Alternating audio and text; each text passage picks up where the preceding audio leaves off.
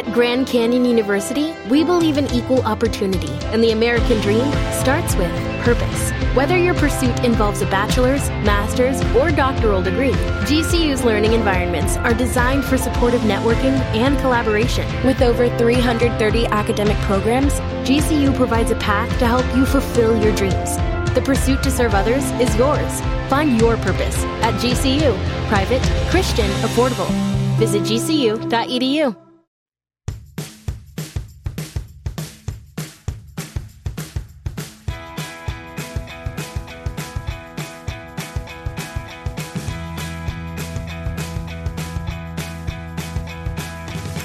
Hey everybody, I'm Josh Wigler, and we're officially on Mole Patrol. It's Mole Patrol. It's the Mole podcast that everyone's been asking for, and by everyone, I mean literally one person who is on this podcast, and hopefully you will be very happy that they made that call to make sure that this podcast comes into existence. Hello everybody, as I said, I'm Josh Wigler. I'll say it one more time just in case you missed it. I'm Josh Wigler, and I'm joined here by two very special guests as we are embarking on an incredible reality TV adventure. In this age of no new content, old content is the new content, and it doesn't get much older. Well, it does, but it doesn't get much older than the fact that we're talking about the Mole show that has been off the air for, I think, close to a couple of decades. I don't really know, and that's part of the point, as we will expand upon as we go through the podcast. But let's talk to the other people who are here on the horn with me. I'm Josh. That's the fourth time I've said my name, and for the first time I will say her name, Jess Calise. Jess is in the house. Jess, what's up? Josh, I think you're setting a bad precedent here. I think every single person out in Twitter is now going to be adding you with, why aren't you covering Mr. Personality with Monica Lewinsky? Why aren't Wait, what's Mr. Personality? Oh, Josh, we'll save it for the sequel, but okay. Yeah, why aren't you covering The Littlest Groom? Yeah. Why aren't you covering Marry My Dad? And you're going to get every single one of these people tweeting at you because they know now that when you make a request, you're going to get to go on a podcast with Josh Wigler. It's not quite that simple, but it's not terribly far away from that either. As we introduce our third host on the panel, making their not just RHAP debut, but podcast debut, as we discovered a few moments before we hit record on this thing. It's the great Brooklyn Zed. You may know them as Hard Rock Hope on Twitter, and I know them as the person who is literally responsible for this podcast existing. Welcome to the show, Zed. Thank you so much. In my defense, you did make the mistake of saying on some podcast in the past that you had not watched The Mole, that you had never been spoiled on The Mole, and that you did indeed want to watch The Mole. So that is where this came from. Yes. I am just persistent in getting you to achieve what you want. Yeah, you're helping me realize some dreams here. And I do think that that's the key thing is, like, I don't want people to just suddenly think like, oh, so this is it, huh? I can slide into at Round Howard's mentions and just clobber him with a show suggestion and say, hey, you're going to podcast about this with me. And then it's going to happen. That's not what has to happen. A few magical things have to align. One, I have to know that the show is out there. Or at least be intrigued enough by the show to genuinely want to watch it. But there is a tenacity element that is in play here, which is where you come in, Zed, because you would not relent over the course of, I would say, like a solid month to month and a half. You would consistently, almost daily, slide into my mentions to tell me like, yeah, you know, The Mole's still there. The Mole's still waiting for you, because you're like a prolific fan of The Mole. I am indeed. And Josh, I have another idea for us here. I think after we finish, if we wrap the season, we're going to have a bonus episode where Zed and I systematically spoil you on every other reality show of the early aughts so that nobody else is ever going to be able to do this again. I actually think that that's a great idea. I agree. Think that that's awesome. That's a good, like, preventative effort of like taking off and nuking the site from orbit, as Ripley would suggest. I think that sounds right, but let's try and get spoiler free through The Mole. And I knew I didn't want to do this adventure without Jess. Jess, for whatever reason, I felt like this must be one of your shows, The Mole.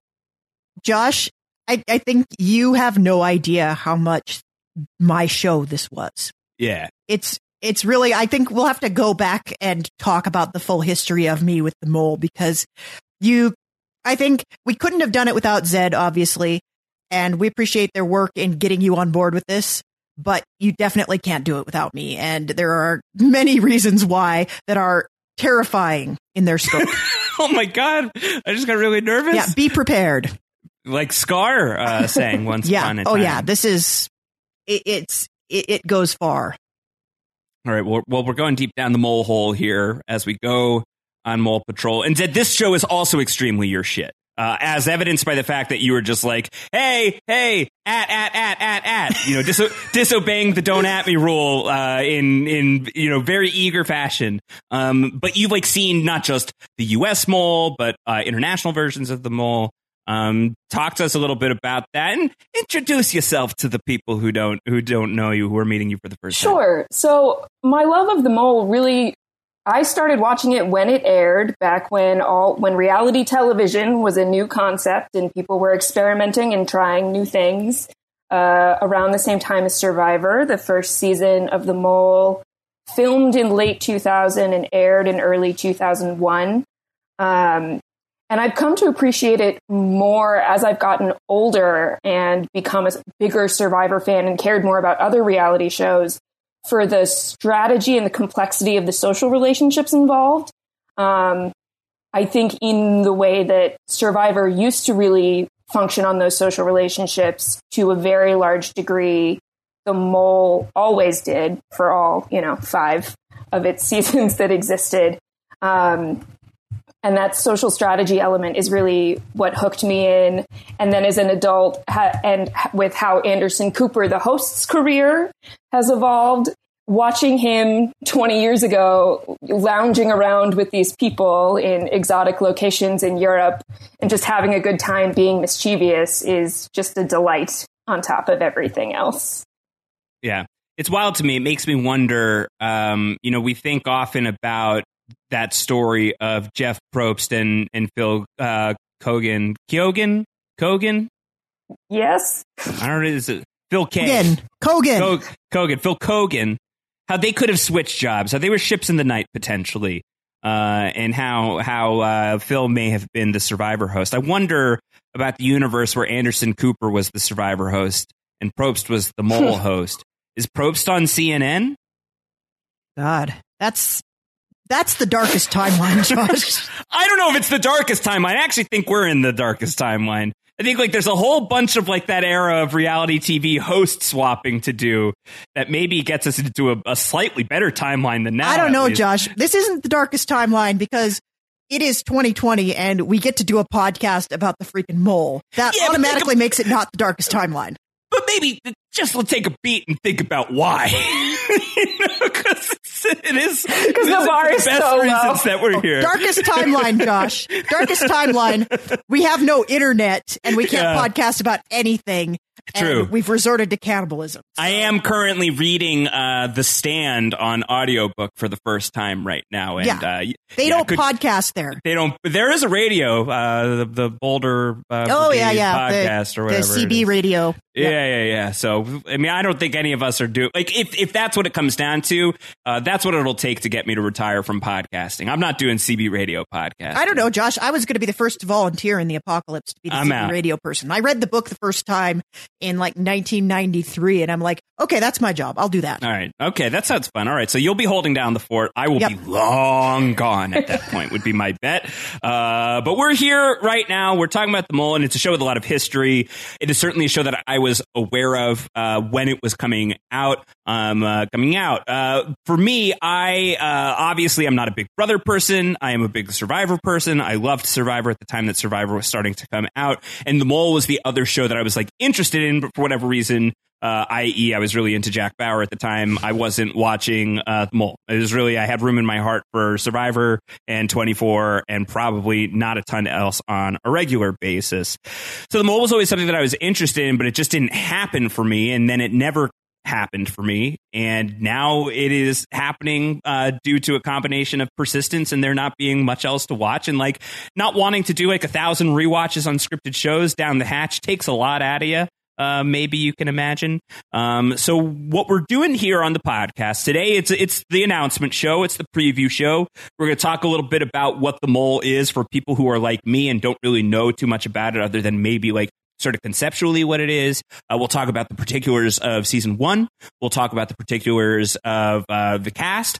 But this is a spoiler-free podcast because I'm very blissfully unspoiled to the point that, like, before we got on, I very strictly locked up my Twitter terms of what's muted and what's not. If you're going to at me about the mole, there's a strong chance that I'm not going to at you back. I'm really going to try and be low key on this. And Jess and Zed, you're at the front of the line here. You're going to have to shock absorb the people who've got questions about the mole. And I assume if you are somebody who has watched the mole already and you're psyched about this from a spoiler perspective, you'll be able to reach out to both Jess and Zed and talk to your heart's content. And I'll also say to that end, we have an email address that is set up. You can email us, and by us, I mean Zed and Jess and not me, because I am not going anywhere near this email address. Mole Patrol at RobHasAWebsite.com. I'll say it again. Mole Patrol at RobHasAWebsite.com. You can email that. That feedback will go to Jess and Zed. It's a safe space, whether or not you've watched the show or you have never watched the show. You don't have to worry either way. The emails are going to a place that will welcome you and support you and love you and tell you who the mole is if you need to know that answer. Even though I assume you could probably just Wikipedia it. I'm very nervous about Googling anything related to the mole, so I haven't done that. I'm just going to go ahead and say I'm not going to tell you who the mole is. That information is out there if you want it, but I'm not going to be the person that spoils it for you. Please don't. Please, to whoever is listening to this and is thinking, like, I'm going to do it. Like, don't do it. Please. Yeah. And don't tell Josh either. Yeah. Don't tell Josh either. It's better if Josh doesn't know. I would love to not know. I can pretend if I have to. I really don't want to have to pretend. It is so rare for me to have a show that is, like, completely dark, and this show is completely dark for me. I'd love to keep it that way. And what we're going to do here is we're going to go through every episode of the first season week by week. Zed, there's 9 episodes? 9 episodes, including the reunion finale reveal show. Yeah. Okay, that's inclusive of that episode. Yes. And I don't know much about the format of the show, so you guys will have to talk me through exactly how that's going to work. But we will link to, because probably people are like, well, how do I watch a mole? How does it happen? The way it happens is there's a playlist for the mole that has been active since 2014. We're going to shut it down through our combined efforts. Wigler is the mole. Of repopularizing the mole. We're going to get it shut down. He's the mole of YouTube. Yeah. So there's a mole playlist on YouTube. I'm sure if you go to YouTube and just search for the mole, you'll be able to find it. But we'll link to it in our show notes here. And of course, if you are a patron of Rob Has a Podcast and you're in the Facebook group, I'm currently not on Facebook. So, hey, again, you can't spoil me there. But Jess and Zed are both in that group, so you can talk to them about it. I'm sure that they will point you in the direction of where you need to go. So those are the stakes. This is not a spoiler podcast. It's technically a rewatch for Jess and Zed. For me, it's a first watch. And for the listener, that is the way in which we are presenting everything. Any other brass tacks you think that I missed here? I think as far as talking about the podcast, you're pretty comprehensive. Yeah, I think that's good. So that's it. Like, that's all I can do. Now you have to tell me what to do, because I don't know. Here's what I know about the mole. You ready? This is the extent to which I know about the mole. There are people. Yes. Yep. Competing in a reality television show. Correct. Mm-hmm. Jeff Probst is not the host. No. The host is Anderson Cooper, or as I like to call him, Andy Coops. Mm-hmm. And Andy Coops supervises this group of people who are competing in this reality television show in which all of them are contestants except for one of them, who is an ABC hire who's working for the network to sabotage the other people in the show.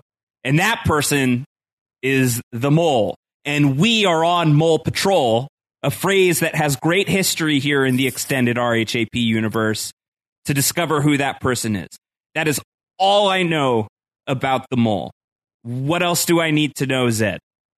So what I would say is, along the lines of don't spoil this, is it's really fun to watch this show with someone for the first time and follow them along as they're guessing, you know, collecting their suspicions of who the mole is. And if you spoil it for people, you're taking that fun away from yourself, too.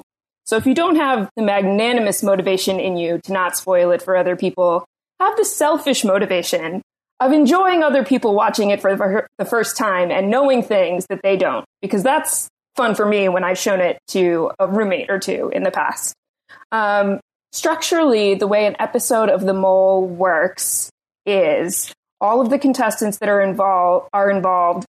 They're usually staying in lavish hotels throughout gorgeous European cities. They're not stuck in one spot. There's like an Amazing Race quality to this, Jess, in which like they're globetrotting to a certain degree. I mean, a bit. They will stay in one spot for sometimes a couple of episodes. And It's not really about the travel element because they all travel together and their travel is prearranged. Okay. But they are in the first season, I think, France and Spain. Mm-hmm. Does that sound right? Yeah, I think so. So they're in these beautiful hotels, and then they will be taken somewhere for their test or mission of the day. Each episode usually has two of those. Occasionally, there will be another sort of secret test or mission that they don't know is happening. Traps may be laid for them throughout the course of their interviews during the day. False floors that you can fall through in which there are spikes on the bottom or not quite that deadly. More metaphorical traps. Yes. Got it. Okay. Yeah. So they compete in these missions to earn money for the collective group pot in sort of in the way that on The Genius, they're doing the same thing where they're building up their collective prize money. Right. So there isn't like, it's not like Survivor or even Big Brother where there's a set amount of money at the end of the rainbow. It's not like There's $1 million prize. There isn't a $500K prize. There is like a prize that they are creating together as a collective. Yes. They are working together as a team to build up as big a pot as possible, which the mole is attempting to subtly, covertly sabotage. That can then involve other folks trying to get people to think they're the mole when they're not. Because the way the elimination structure works is at the end of the cycle, which is, you know, a couple of days or a week at a time, you take a quiz of 10 questions about the activities that have been completed. Who was the mole sitting next to at breakfast? What position was the mole in this game that we played? And whoever gets the least amount of questions correct is the person that goes home. Okay. And so that happens every week. Somebody's eliminated. Yep. Each episode. Yeah. Okay. So what are some of the, you know, the building blocks of Survivor, the alliance, right? Getting the majority. You want to knock out people who are outside of your alliance. What are like some of the strategic building blocks of the mole, Jess? Well, because is it like inventive strategy of like, I want people to think that I'm the mole, so that you can like knock people out of the game? Like, what are some of the ways in which people will try to like, I don't know, identify the mole or play within that framework? Well, I think the first thing before we talk about like how the strategy works, one of my favorite things, especially going back on a rewatch after watching 20 years of Survivor, is that very clearly the way that the mole came about in the U.S. was Survivor was a monster hit. And the second that Survivor was a monster hit at ABC, they're like, we have to have our own Survivor. Right. So they developed the mole from the Netherlands and they. So the mole already existed. Yeah, it was a show in the Netherlands. Kind of similar. Survivor was a show in Sweden. And it's also rooted in Eco Challenge and all. Right. So they they're like, we got to have our own Survivor, but we can't use anything that was used in Survivor because that is Survivor and we need to make sure it's our own thing. So they have exactly the same things as in Survivor. They just call them different things. Kind of like if you do CrossFit, you don't go to the gym, you go to the box. This is like that. So You don't have it's an like alliance. Coke and Pepsi. Okay. Right. It's exactly like Coke and Pepsi. So when you get eliminated, you don't get eliminated. You get executed, which is creepy. You don't. Oh my God. Right. You don't compete for immunity. I thought you said there were no false floors. Nobody dies. Okay. Nobody literally dies, but When you get executed, Anderson picks up your bag and escorts you out of the room. Yeah. And does he actually? Is that like him snuffing the torch? Quite literally, yes. That's what happens. Amazing. Yes. Okay. And so yes, great. When you get eliminated, he valets you out of the game. Yes. Yes. Okay. Got it. If you that's so hoity-toity. Oh, it is. Well, that's Anderson Cooper for you. And we have a whole subsection of this podcast yet to come where we talk about Andy Coops, but we're getting there. Okay. Cool. So sometimes you can compete in a sub-challenge to gain immunity, but you cannot call it immunity.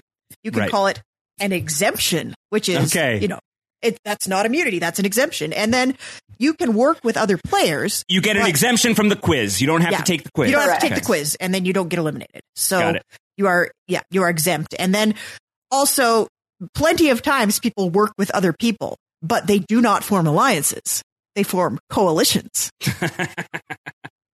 There is certainly a very Mission Impossible-esque veneer to everything that is happening. Sure. I mean, the premise of the show feels like it's very rooted in espionage, right? Like Absolutely. This is, this is back alley, trench coat, code words, hidden messages, Survivor.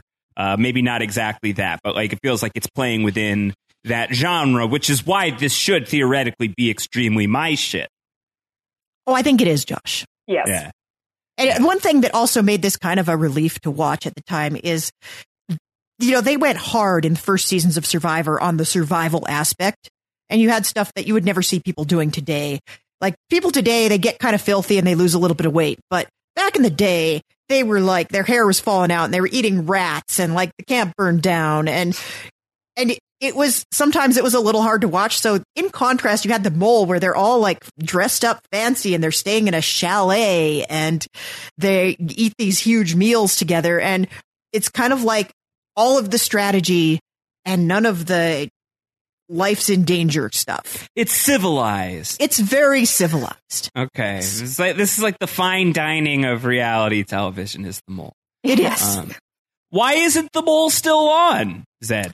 Where did it go? That's a good question. So there were two regular civilian seasons of The Mole hosted by our guy, Andy Coops. And then spontaneously, there were two shorter celebrity seasons of The Mole after just two regular seasons of The Mole. We really got into that quick. Right. So that was through 2004. And then the show was not renewed. Stone Stanley Entertainment, which was two separate producers together, one of them left, the other one maintained the rights to the show, and in 2008 it came back for one more fifth civilian season. Okay. And then it just didn't get picked up again. I think I said to you at one point, perhaps if the show had been on CBS, it would still be on the air today. I think ABC has just not gone as hard in that strategic reality direction. Yeah. So the Mole was executed, Jess. It was. It was not exempt. And was that heartbreaking for you? You were saying that you have a crazy history with the show. Indulge me in this road. I would like to travel down this lane with you because I don't think I know this about you. Well, it's very funny. I really loved the first two seasons of The Mole. And I kind of, around the time that the Celebrity Mole seasons were rolling out, I was starting to move away from reality TV for a while. There were a couple of whole Survivor seasons I had to go back and watch years after the fact. Everybody has that where they drop off and they miss a little bit. And I wasn't, I wasn't really into it as much. So when it went away, I was not surprised. And every reality show at the time, with the exception of the three big ones on CBS and The Bachelor, every other one was falling out of vogue at the time. So R.I.P. Tool Academy. Yeah. Yeah, it was pretty much... Please hang up your coat and leave it in the armoire is what I believe was their torch snuffing. Can't wait for that rewatch. I'm sorry that I know that. I'm very sorry that I know that. You're not sorry. I'm not proud. You're not proud. I'm not proud about it. That was a bit of a Matsu flex. That was the name of the runner-up of the first season of the Tool Academy. Sorry to spoil. Well, okay then. Well, now nobody can podcast about that with us. Yeah, that's what we're trying to do here. We're sabotaging all future reality TV show rewatch projects along the way. Yeah. Just no mole spoilers, but spoilers for Tool Academy are very welcome. We're going to spoil every other show on television except the mole. Yeah, I believe the host would say, "I'm sorry, you're just a tool. Please give me your coat and I will hang it up in the armoire." And so they would take off their Tool Academy coat and it would be hung up in the armoire. Stay tuned for our fall season podcast. Our special episode about the top 100 reality TV exit lines ever. That's going to be pretty high up there. We'll be broadcasting it from a CB radio at that point, I think. It's pretty clear. So things were dropping like flies, is what you would say. Pretty much like most reality shows of the day had one or two seasons and then they fell away and you never heard from them again. So it was not surprising to me, especially with the exit of Anderson Cooper, who... Yeah. Again, we will get into this. He was the draw for me initially. And without Anderson... You still have the mole, but it's, and not to disparage the celebrity mole or the incredibly terrific gentleman they got for the reboot, but Anderson brings so much to this show. He is really spectacular on it. And it was the primary reason, not the only reason, the primary reason I was very excited about the show coming into it. And without him, it was not the same show. Yeah. Talk to me about Andy Coops, Zed. Okay. And Jess, either one of you. Just go. I think Zed should start because I have a lot to say, and I think Zed will give you a more nuanced, like a more balanced portrayal because I love Andy Coops. Baseline, obviously. Like just an absolutely extraordinary human being, and as a pseudo journalist myself, you know, a great beacon in the community. He's no Josh Wigler, but but this side of him as like a Jeff Probst type, as the steward of a reality TV show is, I think, something that nobody really talks about with Anderson Cooper. But is there like a parallel universe, Zed, where like he has this incredibly successful, prolific career as like, you know, like the king of the mole? Is that something that could have really happened? Tell me more about what we're going to get into with Mr. Cooper and the mole. I suppose that could have happened. I think given what we've seen of how things have gone, his talents might have been somewhat wasted. He does not have to play therapist and coach the way that I think Jeff does on Survivor in such a masterful way. I didn't know much of anything about Anderson Cooper at the time of the mole. I was 10 or 11 when the first season aired, so not hyper aware of television personalities in any regard. But every time I rewatch the show, there is just so much joy in his mischievous grins, in the way that Jeff did toy with Adam when he wanted to play the voting podium.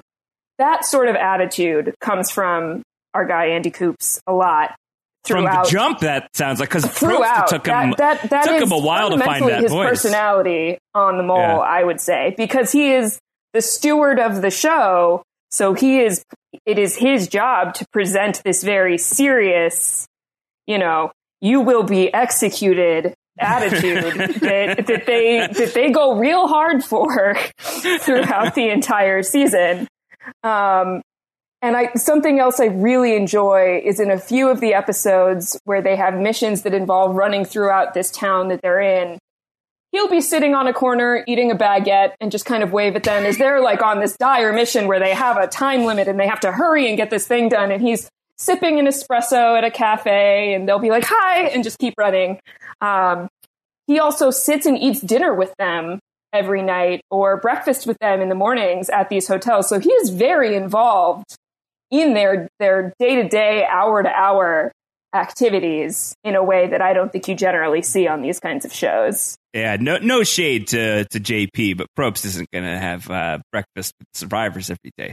There's just no universe where that's making it into his contract. So congrats to AC for being able to pull that off.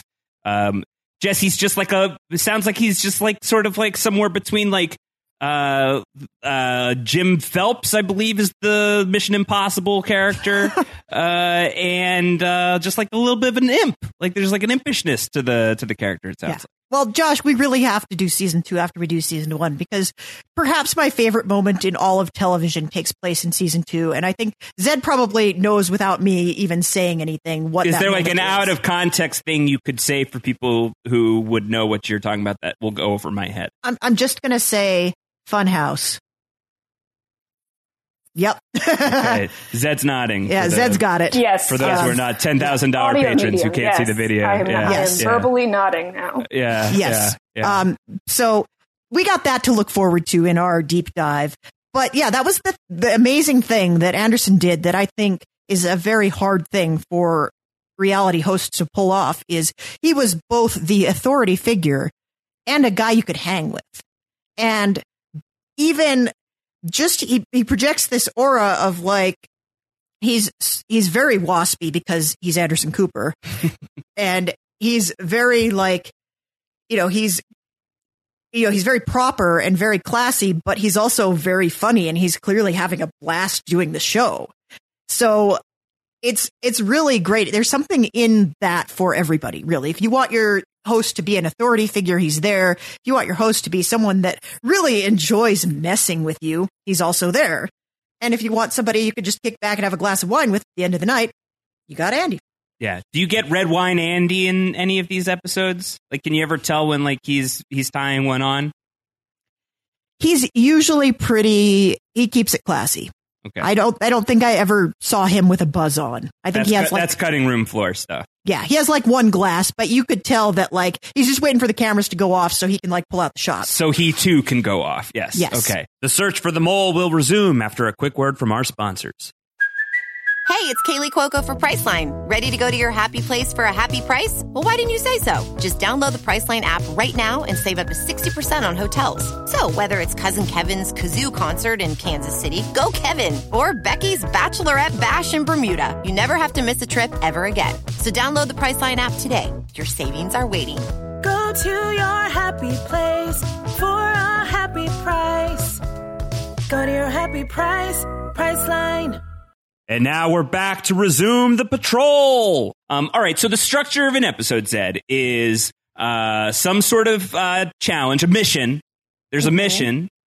There are secret tasks that they're not aware of. Not specifically. There's one instance I can think of in this season where they just kind of waited to see how the players would react when they're alone individually. Okay, got it.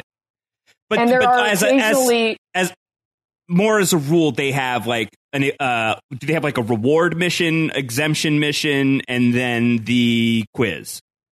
No, there's generally just two different missions or tests that they're doing in the course of an episode, with different pay structures. Even sometimes there are different components to the test, that if they're able to accomplish one part but not the other parts, you get X amount of money. If you accomplish all of them, you get X amount of money. The exemptions very often come into play in sort of a bribe factor, where if you're willing to stop somebody from completing what they need to do, then you'll get an exemption, but the group pot may suffer as a result. Yeah, so not even necessarily like every single episode someone is going to get exemption. Like, right. It is out there potentially, but potentially everybody has to take the quiz. Right. Okay.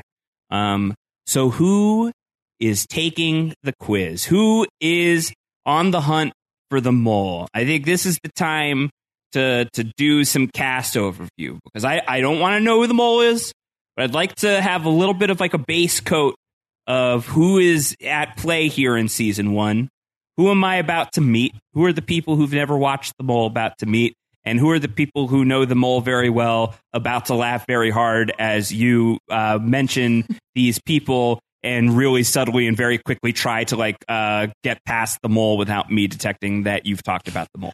Okay. So, Josh, what I've done is I've taken the cast list and I've randomized it. So Great. We're just going to talk about the members of the cast in no particular order. Is that for real, or did you actually come up with an apparently random order that in retrospect is going to make a lot of sense once I know the spoilers for the season? You're just going to have to wonder that. Okay, all right. Okay, good. I'm going to turn the podcast over to you at this point. You run through the cast. You and Zed, you talk through the cast, and I'll ask questions as we go through them. There's 10 people? Yeah, there are 10 people in the cast. Great. And just for the record, as we get started, Anderson Cooper did not know who the mole was either. Oh, wow. Okay. As they were playing along. Yeah. Yeah. Wow. So he was practically... Or so he says at the end, anyway.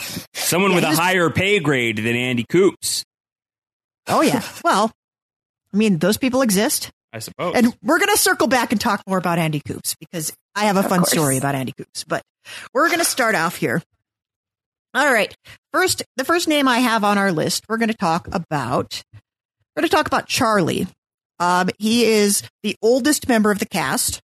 He's 63 at the time of filming. Let me just quickly get out my my moleskin notebook that I have purchased for the sake of this podcast, because I believe that there are some notes that I should be taking along the way as I'm on the hunt for the moles. So person number one, he's Charlie. Charlie. Yes. Yep. He's clearly like the guy they got because they need a Rudy Bosch. Okay. He's kind of curmudgeonly. 63, you said? 63 years old. Yeah. In great shape at the time, and very perceptive, very sharp, but also kind of out of his element with the younger cast, okay. I think. He doesn't know what MTV means. Yeah, okay. He doesn't know what MTV means, but also very nice. Like, I don't think anybody actively disliked him. There were some clashes between other members of the cast at various points, but he's not the center of those. So he's over the drama. He wants nothing to do with it. Yeah, cranky dad, I think. Is that fair, Zed? Yeah, I'd say that's fair. He's also a retired NYPD detective. Yeah, that's the key thing about him. All right, so we're rooting against him. In 2020, we are. Okay, sounds good. Yeah, I went back to watch the first episode last week, I did cringe a little bit. I was like, ooh, I feel differently now. Listen, we have to be able to give ourselves some passes here and there. Otherwise, we're not going to make it through anything. That's probably the most serious thing that doesn't age well on this show, but there are a few things that are less serious that don't age well on this show. Okay, sounds good. All right, so we've got Charlie. Ouch, Charlie! And this is not the You All Everybody Charlie. No, it's not Charlie the Unicorn either. Can you imagine this Charlie being desperate enough to film a commercial for diapers, wearing a diaper and singing a song? That would not happen. You would never get that desperate. Okay. Different Charlie. All right. Anything else on Charlie, or should we move on to person number two? I think we want to keep these overviews brief, because I don't think Zed or I want to accidentally give anything away. I'm hashtagging as we go. So Charlie is hashtag cranky dad. Cranky dad cop. Yeah. Cranky dad cop. Good. Okay. Cranky dad cop. These are also hashtags that I will mute on Twitter. Okay. Great. Okay, so Cranky Dad Cop is in the books. Give us person number two. Okay, next up we got Wendy with an I. And one of the coolest things about Wendy is that her last name is Wendt. So she Wendy Wendt. Wow. Like George Wendt from Cheers. Cool. And she is 29 years old. She's from Iowa, and she is an artist. They call her a visual display artist. I'm not sure exactly what that means, but they also take great pains to note that she sells folk art out of her home. So she's a little bit artsy, but she's got a forceful personality, I think. Sort of, you can sometimes see the type of character they were trying to cast here. And, I mean, she's young and cute, but she's not that young, and she's not like Colleen Haskell cute. Okay. Zed, what do you have to say about Wendy with an I? I think that's right. One thing to note with these characters also is when their names are displayed on the TV, they're always displayed as their name and then their job title as succinctly as possible. So she is Wendy the artist. Charlie is Charlie the detective. They really play into those. They're all the something. Yeah. Okay, got it. Okay. So Charlie the artist, Cranky Dad. No, Charlie the detective. Mm-hmm. Yep. Wendy the artist. Okay. Yep. Okay. And so something interesting to note, as we're getting into talking about our next person that we're going to talk about, Wendy went into business after this series with one of her castmates, Jennifer, and they make folk art together and sell it under the same umbrella. And they're still kind of working in the same folk art selling network today. That's wild. Yeah, it's wild. I mean, they made friends. They clearly formed a friendship on the show. And then that continued after the fact. And Jennifer, she is Jennifer the Jock. The Jock. Okay. Yes. All right. That's an easy hashtag. Jennifer the Jock. Yep. Jen the Jock. And she's 35. She's from California. And she's like very much, she looks like a California volleyball player. Like she's tall and she's pretty athletic. And she yells at people a couple of times. Even the first episode, she gets in a yelling match with somebody. Okay. Short fuse on Jennifer. A little bit, yeah. Jennifer or Jen? I think they do sometimes refer to her as Jen. Okay. Yeah, they go back and forth. Yeah. I think they always write it out as Jennifer when they show her name, but I think people refer to her as Jen fairly frequently. Yeah. Yep. And I just want to give time for all those extra syllables, you know? Totally. We're trying to find a mole here. You know, we're on Mole Patrol, people. Yeah, I will give Anderson Cooper some props. At least he puts his fingers on home row and types when he types the names in. Hey, good. That's not true of every mole host. I have a question about that. What is he doing typing names? Oh, at the end of every episode, after they've got the test scores in, he goes to the computer. He goes to the 2000 era laptop, like a little Dell laptop on a table, 6 inches thick. He types in 4, 8, 15, 16, 23, 42, pushes execute. Mm-hmm. Yes, he does. Okay. So he sits down at the computer and one by one, he types the names into the computer and hits execute. And then on the screen, their name comes up. And if they are passing on to the next round, they turn green. And if they are being executed, they turn red. Yeah, but it's always going to be the last person turns red, right? Well, yeah, they don't go through everybody else. So so they're not even like really doing an edit job on this. No, it's pretty random order. He's just like, okay, sometimes people will volunteer to go first. Sometimes he'll just say, like, he's doing this in front of everybody. Yeah. Oh, yeah. They're all sitting there together with all their bags lined up. Yes. For him to pick up and carry out. Yeah, yeah. Yes. Got it. Okay. Yes. Yeah. Yes. And I think the first episode he does it alphabetically and he just like types in names and they never get all the way through. I don't think they ever get all the way through to the very last person. So it's not like Jeff Probst stacking the votes in the urn. Got it. Okay, great. Oh, that's cool. That's cool. Yeah. I think that's smart. All right, so that's above board. I like that. Okay, we're playing fair here on the mole. Yep. So this is an authentic. This is an authentic experience. Yep. Okay, so all right, so Jen the Jock artist gets into fights. Yep, gets into fights, and her job is communications manager. But obviously, Jock is a lot snappier. And again, we gotta save our syllables. For sure, for sure. And I think she was a former professional snowboarder or something. Oh, that's right. Yeah. Yeah, that was where the jock element comes in. Okay. All right. So that's 3 down, 7 to go. 7 to go. Okay. And now we're coming up on, speaking of things that have not aged well, we're going to talk to this next person. His name is Steven. He is an undercover cop from Denver. And he has the most year 2000 hair of anybody that has ever been on television, and also complete with like bad early 2000s facial hair. Okay, yeah, like member of a boy band. Yeah, like the bad boy in the boy band has this exact look. So he's the AJ of the group. Yes. Was AJ the bad boy? I don't know. Yeah. Emily? No, I'm the right age to answer this question, and the answer is yes. Emily, was AJ the bad boy? Just text me yes or no. You're just going to get a text that says, babe. It's very likely. I'll update everybody once we get the... Okay, undercover... Now, I don't have any visuals of any of these people yet.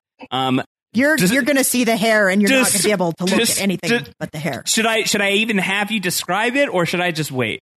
I mean, I don't need to describe it. Right now it is kind of like this. It's a sumptuous image in my mind. I do think I want to take like the week to marinate on this before. Yeah, he does not have frosted tips per se, but he has artificially lightened his hair in a way that is, he wants the world to know he is artificially lightening his hair. And it is not a look, like he could not walk down the street with this look today and not go commented upon. Okay. We got a text message from Emily Fox. Yes. Okay. AJ's the bad boy. Okay. Thank you, Emily Fox. All right. So Steven is the bad boy of the Mole Patrol band. Yes. Or is that just the look? Is Steven rough around the edges? Is this somebody who is trying to be irritable in any way, shape, or form? I would say that's more the look. We'll get to another person who I would call the bad boy of the mole boy band. The real AJ. Okay. Yeah. I mean, Steven is the master of 1,000 disguises. He's an undercover cop. So right. True. So used to affecting different looks. He can be a bad boy if he wants. Sure. If that's what the job calls for. Okay. Got it. Okay. Undercover cop. So we're a little, más o menos. All right. So who do we have beyond that? Okay. Next up, we have Kate. And that's # bad boy Steve. Yes. For that one. Okay. Yep. Sounds good to me. Okay. Next up, we have Kate, who is, she's 55 years old. She's a real estate investor, and she's sort of intended to be the mom of the group, but she ends up really kind of doing her own thing. And she's highly intelligent and very fun. And also, maybe, I don't want to spoil anything, but probably, for my money, the best moment of the season features her heavily. So we have that to look forward to. Okay, so she's a star. Yes. And she's great. She doesn't really mother the group, although she is a mother. But she's extremely savvy. Her title is the investor because she's I was just about to ask what's the official. And I will say, to the mole's credit, they did get people on the show. You know, we have a woman who's a jock. We have a woman who's an investor. Mm-hmm. In the year 2000, they did buck gender stereotypes to a very significant degree for the time. They're working. They have the host having breakfast with the cast. Like, this is a very refined show. This is a show that's ahead of its time. Yeah, they took all of the things that they didn't like about Survivor and they tried to fix them. Yeah. It's like, we don't like watching people starve. Okay, we'll just put them in luxury. Yeah. We don't like that the host is a little bit standoffish. Okay, we'll have him eat breakfast with everybody, you know? So, your best friend. And, right, so Kate, #Kate is great. Yep, Kate is great. She might be my favorite on this cast. I remember very strongly rooting for her at the time. Great. #Kate is great. Okay, cool. The investor. Is now, we're halfway home. Yep. We're halfway there. All right. Halfway there. Who do we have for number 6? Okay, next up we have, and variably, his name is pronounced several different ways over the course of his run on the show. Already a fan. So it is variably Manuel or Manuel. Okay. Oh, God. Okay. Brutal. Yeah. All right, so we're taking a couple steps back. I have to assume that because Anderson Cooper tends to, in his day-to-day life, have Trebekian levels of accuracy, I have to assume that this guy's name actually is Manuel, because that's how Anderson Cooper refers to him. And okay, who are we to dispute? Who are we to dispute the coup? I'm gonna have to go with him, although he does get called Manuel about an equal number of times. Anyway, his thing is he's the single father, and he's 42. They could have worked on that, right? I think they needed one word. The single father needed some work. Well, you couldn't call him the events coordinator, which is his job. Yeah. But he's 42, and I can't believe he's 42 because he looks older than 42. But I think people on reality shows 20 years ago tended to look older than people on reality shows now. Circling 42. That's a lost number. So I am suspicious already. Events coordinator. Yep. What kind of events? Did they ever say? I don't think so. They really focused more on him being a single dad. His job just kind of got sprinkled in there, but never really talked about, to my recollection. So everybody has to have a job, and his was mostly he had it to take care of his family. Got it. Okay. So which again, bucking the gender stereotype. Yeah, yep. Absolutely. I love that. Absolutely. The single father, single dad. So, Manuel. Yep. And he's kind of, many reality shows. I think Amazing Race loves this character too. A guy who's not ever had a chance to see the world. And so he's coming in like bright-eyed, bushy-tailed. Yep. I'm excited. Like, I'm fresh out of quarantine. I can fly on a plane again. Oh, sorry, I'm projecting. But he's yeah. he loves to travel. Yep. He's excited. He's new to the adventure. Yeah. Yes. He's in it for the experience of it all, and really, like, he's like, hey, free trip anywhere. This dude's clearly the mole. Okay, so let's keep going. Let's see what else we've got here. Moving on. We have Afi, who is a medical student. How do you spell that? She is AFI. Okay. And she is they call her the future doctor. Because she's not a doctor yet. Ah, time travel. Now we're talking. The future doctor. Okay. But the funny thing is, she never becomes a doctor. Brutal. No. She becomes an actress. You know what, Jess? She hasn't become a doctor yet. We still don't know. She might still. I don't know. I guess I don't know her life. Okay. But she... Remember, Josh, this was in the time when reality shows were a bigger deal than they are. Mm. So you had this window of opportunity that opened up after you were on a show. These days, the best you can hope for if you go on Survivor or The Bachelor is that you get a bunch of Instagram followers so you can become an influencer. Right. Back in the day, we didn't have these. So, no. But if you did well on a reality show and you comported yourself as someone with a great personality and a good look, you could make it into showbiz, and a few of these people really did. And she is one of them. She never became an A-lister, obviously, but she did have a run on Grey's Anatomy, and she's been on quite a few different things. She was a working actress. Okay. After the show. What's her most recent IMDb credit? That's a good question. I'm gonna punch that up. I will say while you're looking that up, I appreciate the show's belief in her as crediting her as the future doctor rather than the medical student. It's all about the way that you look at these things. That sounds she would be a doctor. Is this a positive show, Zed? Is this going to uplift us? Is this here to nourish the soul? Are we like you're talking about the future doctor? Like, that's such a forward-looking happy thing. Or is this? I think you can view it that way. I mean, there's certainly. In the espionage realm, there is betrayal, there is sneaky behavior, some people's feelings get hurt. But I think overall, particularly looking back on it with a 2020 lens of the year 2000, there is a cheese factor to it at this point in just how serious they took it that makes it, I think, a lot of fun to watch now differently than maybe you would have 20 years ago. Okay, great. Update on the IMDb. Her most recent credit is Grey's Anatomy, and it was fairly recent. She's been in 3 episodes of Grey's Anatomy, and she's also done a lot of voiceover work for video games. Nice. And she's voice acting's the dream, right? You're given a canvas on which to paint a totally crazy character or a subdued character, if you wish, whoever you want to be, but you could still go to Starbucks and no one knows who you are. Yeah, that is the dream. And she's also done a lot of production work. She's been a director and an editor. Okay. So she made a career in entertainment. Listen, if she was on Grey's Anatomy, technically, was she not a future doctor? She was a nurse on Grey's Anatomy. All right, well, there's still time. There's still time for Afi. Okay. And how old was Afi? Afi at the time, she was very young. I think she was 23. Okay, 23 years old. All right, person number 8. Suspect 8. All right. Now also a lost number, I should note. Steven was number 4, so I got to circle that. So that's another mole candidate. Here we are, number 8. And Afi is 23. That's and she's 23 years old. Yes, she is 23 years old. Oh, no. Okay, this is getting tough.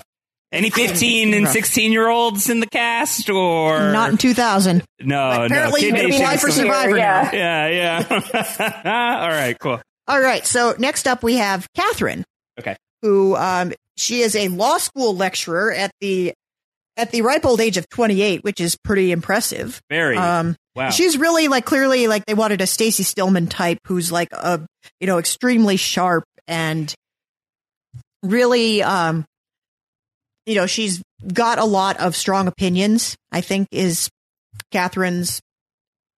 It's her MO. And she also, like, you see her calling out sexist behavior in a way that would not be out of place in 2020, which I think is great. Strong ops. Cool. Yeah. And here's a funny thing about Catherine. She, too, left her profession after the show and launched a career in entertainment, although she was behind the scenes. She was a screenwriter. And there's two really interesting Catherine trivia bits. And the first thing is that as a screenwriter, she wrote a movie that actually had a major studio release. It was called The Game Plan. Okay. And it starred The Rock. Hey! Wow. Okay. And also, interestingly, they called Catherine The Rock on the show, right? I don't believe they ever called her The Rock. I think they called her The Lawyer. Yes. Pretty boring. Correct. But The Game Plan is the one where The Rock is an NFL quarterback who discovers he has a daughter he didn't know about, and then he has to learn how to be a dad to his daughter. That sounds like at least 2 The Rock movies. It might be. I know there's one where he's the Tooth Fairy. It's not that one. I thought that was also it. Okay. Yeah. So here is the other less cheerful Catherine fact that is nevertheless really interesting to me. This show aired in 2001, and around the time that this was on the air, there was also, I think you both are old enough to remember this, that there was a male terrorist who was sending anthrax in the mail. Yes. Mm-hmm.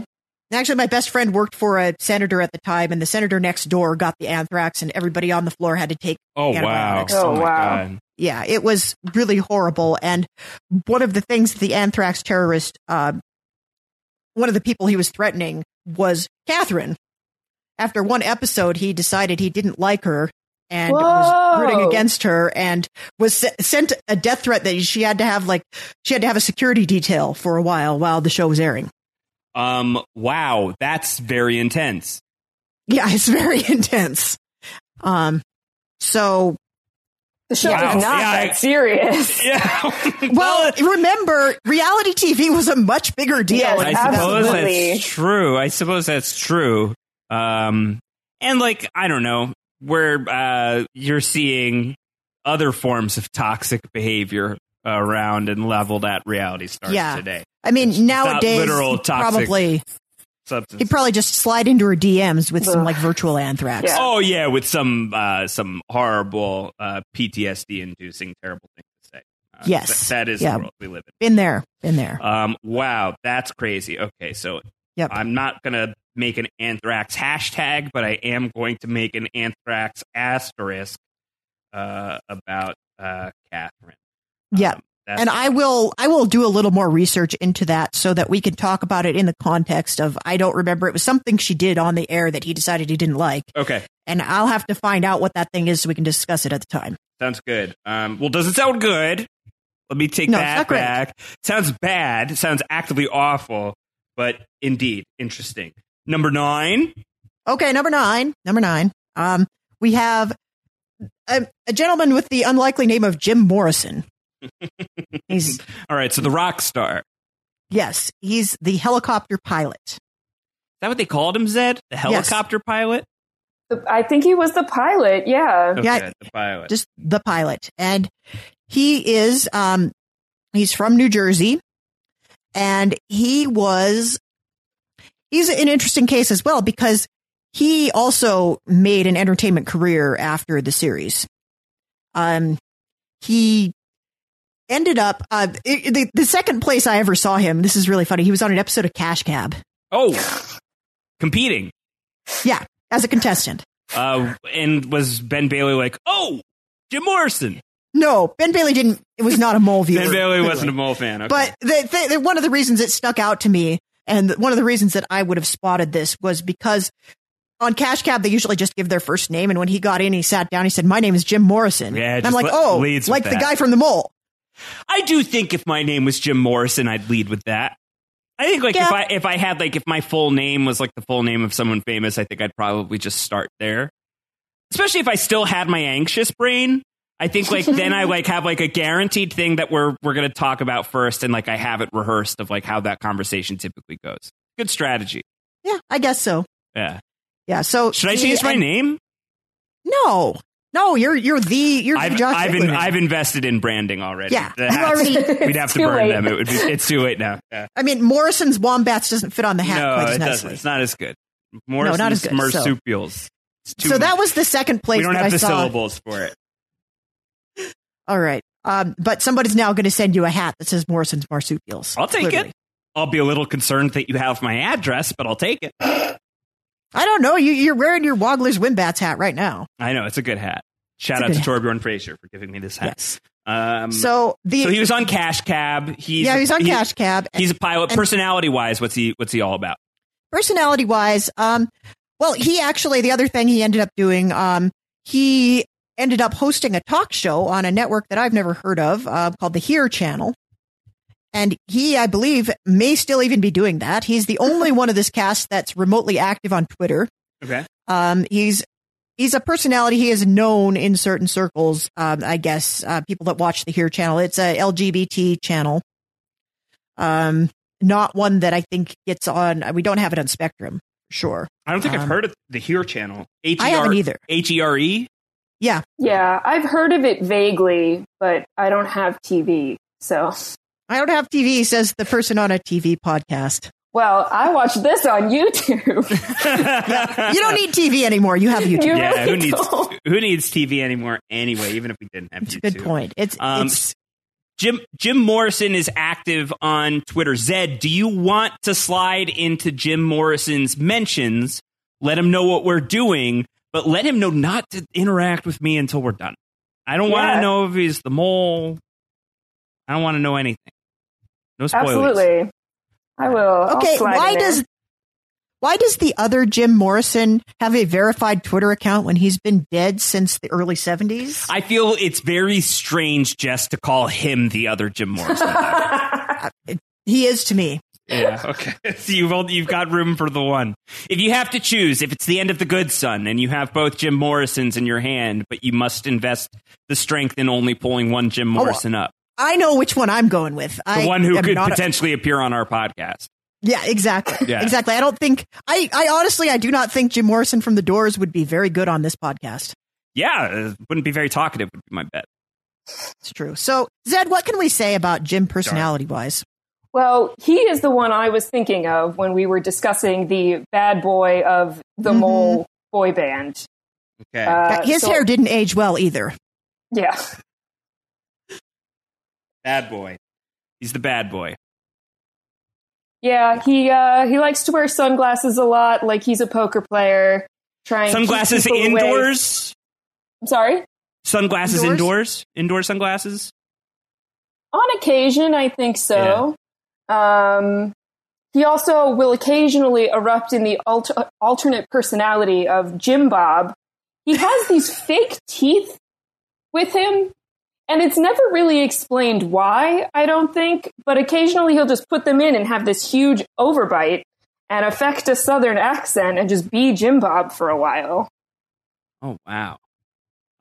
Is that him going undercover? Do other people know that he's the same person, or is he confusing everybody and everyone thinks that there's another contestant on the season named Jim Bob? Well, they do acknowledge him as Jim Bob when Jim Bob shows up.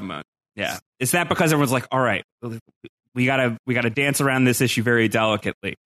We don't know if he knows that he's in Jim Bob mode at this point. We have to treat him as though he's his own person with his own autonomy. To Jim or Jim Bob? Yeah. Yeah. A great family friend named Jim Bob. I don't know. The only other Jim Bob in reality TV we kind of don't want to talk about. I don't know what that means. It sounds like that's good. Yeah. There's a show on TLC about a family with a lot of kids, and the dad's name is Jim Bob. Oh, I do know him. No good. Yeah, no good. No bueno. The father. Okay. Yeah. Father. Not the single father. Okay. We're not doing a rewatch of that show for good reason. Yeah, feel free to spoil that one for me, too. We don't have to talk about 5,000 kids and counting or whatever it is. All right. Right. Person number 10, final person on the team. Rounding out our cast, we have Henry, the bartender. And his main thing, they show the same clip of him over and over, where he looks into the camera and says, "Am I the mole?" And then he laughs spooky laughter. Okay. Am I the mole? Hashtag spooky laughter. Okay. Just like that, yeah. Mm-hmm. I don't think I want to mute that hashtag, though. Feel like I don't think you do. Yeah, there might be some good stuff out there in hashtag spooky laughter Twitter. Spooky laughter is the crunchy mouth sounds of the Mole Patrol. Oh, yeah. Well, we'll have that segment coming up in a few weeks from now. I feel like we're going to have more to talk about here with the Mole than we did by the end of Killing Eve Season 3. I would assume so, yes. That's my hope. That's my hope. It finishes a little bit stronger than Killing Eve Season 3. Okay, good. I would agree. Zed, anything to add about Henry? Not that I can particularly think of. He gets into a couple of arguments with people. There's an argument with Jen specifically that I can remember. But he's generally a really fun, cool guy. I would say everybody on this cast is certainly presented as a likable person. Yeah. Yeah. You never come out of this. Like, there are people, even in the early seasons of Survivor, you're like, this person sucks. I wouldn't want to hang out with them. But everybody here, you'd want them for the podcast for sure. Cool. All right, so 10 people, all of them are who they say they are, save for one. Or at least the mole may be who they say they are, but they are at least working against the interests of everybody else. I think, Josh, that is a key distinction to make. Yeah. Everyone in this cast is exactly who they say they are, but one of them has different motives. Right. One of them was cast specifically as the mole. I don't even think so. I think they got their cast, and I think they went to that person and said, okay, everybody else is playing and you are the mole. Got it. Okay. Yeah, everybody went through casting the same way, including the person who they chose to be the mole. The mole is a plant after the fact, not they cast 9 people and then inserted someone separately. That is a good distinction. It's not an average Joe scenario. Got it. Okay. Not average Joe. Joe Schmo show. Yeah, I think I would have been looking for that. I would have been looking for like, okay, whose story is fishy? Whose story is like, this is not somebody who says, you know, this is not who they say they are. There's something behind that veneer. It's the actions that we should be suspecting rather than the person and their backstory specifically. Yes. Okay. Cool. Okay. And I will say they all kind of take turns, certainly to the camera, pretending to be the mole and engaging in, as they will say, mole-ish behavior to mislead people so that maybe they get more questions wrong on the quiz, as we were discussing before. So it is in people's interest over the course of the show to like get certain people eliminated, basically, or executed, I should say. And if so, why? What is sort of the thinking behind that? Like, why would you want, like, Zed, why would I want to convince you that I'm the mole when I'm not? Why would I want you out of the game? Sure. So different from Survivor, where you're voting people out, in this instance, you stay in the game or not fundamentally on your own merit, on your own ability to answer these quiz questions correctly. So if someone is able to feed you incorrect information, it's rather than ensuring your own win, it's ensuring somebody else's loss, which will then inherently keep you safe. Okay. Is there anything else that I should know, or now should I just be watching it?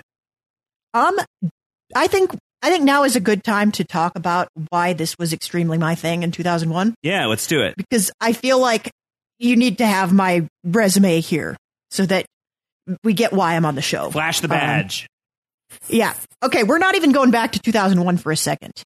We're going back to 1991. Oh, my God. And back in the early 90s, there was this program called Channel One. And it was the situation was this company would pay your school, would give your school a whole bunch of free AV equipment. And in return, you would make every kid in your school watch this news program called Channel One, and there were ad spots within the news program, and you had to watch the commercials. And you had to do this for a certain number of years, and then you get to keep the equipment. And the news program was a real news program. It was pretty well done and pretty well presented. And it was 8 minutes long, and every day, everybody in the school had to watch it. And my school was one of these schools. We got all this AV equipment, and then we had to watch Channel One 5 days a week. And one of the correspondents on Channel One in 1991 was a young guy named Anderson Cooper. And I thought, he has cool hair. He's 27 years old and he's completely gray. That's awesome. He has a cool ass name. And Anderson Cooper is an awesome name. It is like the best name. It is the best name. Yeah. And he did the far flung stories. Like the way he got on the show in the first place was he was like working as a researcher or something. And he volunteered to go to Vietnam and cover events in Vietnam, kind of do his own thing. And then they picked him up as a correspondent. And then he was like, this is how we learned about Somalia. This is how we learn about, I want to say, I can't remember where he was. It was somewhere that in Eastern Europe, where they show him like being shot at on camera, and it's very scary and very real. And he's just an amazing reporter, and you can tell already this guy is special. So my best friend and I were obsessed with Anderson Cooper. We thought he was the coolest thing ever. She got a journalism degree because of Anderson Cooper, and that's now awesome. Works. She's a TV producer for the Montana State Legislature. Awesome. And wow. I now nominally have a career in media, thanks to Anderson Cooper. And so you fast forward a little bit to about 1998. Internet was taking off. People were building web pages. I wanted to learn how to build a web page. I was learning how to code HTML. I built a fan site for Anderson Cooper, who at this time was an anchor on the overnight news on ABC. And one night on the air, they go to the fan site to embarrass Anderson. And, you know, they never got more than like 1 million people watching this. But Anderson looks at the fan site and he is flattered and a little creeped out, like you should be. But also, nobody knew who he was at the time. So they, you know, he and I struck up an email correspondence that went on for most of my college years. Amazing. And I kept up the fan site for pretty much throughout college and watched the overnight news with him on, watched him whenever he was on different ABC News shows. He started to take off. And then I also get into Survivor in the summer of 2000. I'm very into competitive reality TV. So it's like, oh, your favorite celebrity on the planet is now, you know, celebrity in quotes. He is now hosting a competitive reality show along the lines of Survivor. It's like somebody made a thing just for you. Yeah, what a dream. For sure. Yeah. That's awesome. Yeah. And about that same time, there's a reporter from New York Magazine who does an interview with him about the Mole, like it's getting started up. And instead of like framing it as he already has a following, she just kind of picks up a bunch of personal details that are available about me on the internet and like frames me as this creepy fan who like all this personal details about me in the first paragraph. And like, she loves Anderson Cooper and here's the guy I met. And it was just like, hey, look at this loser. And also Anderson Cooper. And I was so freaked out by this. I shut down my entire internet presence. I shut down the fan site. Oh. I backed away from it. And then Anderson Cooper becomes very famous. I think we haven't exchanged an email. I think 2005 was probably the last time we directly emailed back and forth. But I did meet him one time and he knew exactly who I was and remembered like everything about what we emailed back and forth. And wow. I think to this day, if you ever meet Anderson Cooper, drop my name. He will remember me. Okay, so Zed, your assignment is to slide into Jim Morrison's DMs. Right, and Jess, you need to reignite your friendship with Anderson Cooper. At this point, you say, "Like, look, I've got a resume. I've written. I'm reputable. The Angel Fire days are behind us, but remember that that was Tripod. Thank you very much. I'm sorry. Well, I could have gone with GeoCities. Here, the thing is, it is really hard to pin down Anderson Cooper these days. I think I'd imagine." I do not think that I've tried to, you know, I've added him a few times, but when you have 9.9 million followers, wow, you don't really look at your mentions. Sure. And he doesn't follow me back, unfortunately. I would say I've reached out to him a few times, like, and I don't get a like on my tweets. So I'm going to say Anderson is probably too big time for us now, but You know, you could tell. Well, we have not thrown the full weight of our Mole Patrol apparatus behind it yet. You know, you could get DJ Drinks on Me on Down the Hatch. I believe we can do this. Yeah, at least we know who we're looking for. I think it's certainly within the realm of possibility. And you know, I only say that because here we are in 2020, and so many unbelievably impossible things are now possible. So, would Anderson Cooper appearing on the Mole Patrol podcast on reality TV wrap-ups be the most unbelievable thing of 2020? I think definitely not. So, hold on to your dreams. 2020 can't get any weirder at this point. You know, well, unfortunately, I think you're wrong. It gets weirder every day. I think you're wrong. Also, Anderson's busy right now. He has a newborn. He does have a newborn, so that is definitely a piece of this. I would say baby's welcome for the podcast. Yeah. I mean, yeah, Wyatt can join us, you know, just like hold him up to the mic and let him comment. So you have a very personal journey towards the Mole. Zed, what's like your personal connection to the show? Is this like comfort viewing for you? We are living in the insane times. Everything is bad. There are glimmers of hope in the badness. You and I were talking about how you're feeling that more and more every day. You've been really active in the protesting scene recently. What does this show mean for you in your life when you've like, either when you've encountered turbulence or even at like times of relative peace? What is the Mole done for you, and what are you hoping to get out of it as you're rediscovering the show? I would say it's a fun thing to go back and watch. You know, I started seriously or came back to Survivor very seriously in 2016 and have now watched every season 2 or 3 times probably since then. So I got a little burnt out on my Survivor rewatching. But every few years I'll go back to the Mole just because it's so fun and it's so silly. And I really enjoy introducing it to new people. As I said, that experience of watching somebody else watch the show is a really big part of what I enjoy so much about it. Yeah, and very selfishly, I want to have more people to talk to about the Mole, because they're hard to find these days. So I am looking forward to having a community of people to talk to about this show I love so much. Yeah. I'm late really to the fun. Genius, and now I'm trying to find people to talk to about the genius. So at least I get to talk to people about the Mole. Yeah, it's going to be fun, and I'm excited about it too. And I'm hopeful that that this podcast existing will not just be like sort of a nostalgic trip for people who have watched the Mole already and therefore are going to be like on the inside of whatever sort of out of context spoilers you guys are seeding into the discourse here, which I encourage you to do. Anything you think you can sneak past me, please do. But I also hope that like me, like I'm really craving something. I find myself in terms of my pop culture consumption right now, really craving things that are new to me, but maybe are on the edge of being old. You know, things that feel nostalgic, even if I don't have personal nostalgia toward it. I want to like kind of access alternate universes almost, because I think that there is an alternate universe where I was a mega Mole fan. Why can that not be this universe? Why can't that be now? Why can't that not be now for you, dear listener, listening to this podcast, who has always wanted to give the show a shot or just didn't even know that this was a show that you could give a shot to, and now it's on your radar. So I think that that's going to be really fun. It's a relatively light time commitment. It seems like we've got 9 weeks at least ahead of us to talk about each episode. I'm sure we'll do a feedback show at the end of it. And then if we're cooking with gas and we want to keep going, sounds like we've got a few more seasons that we could plumb as well.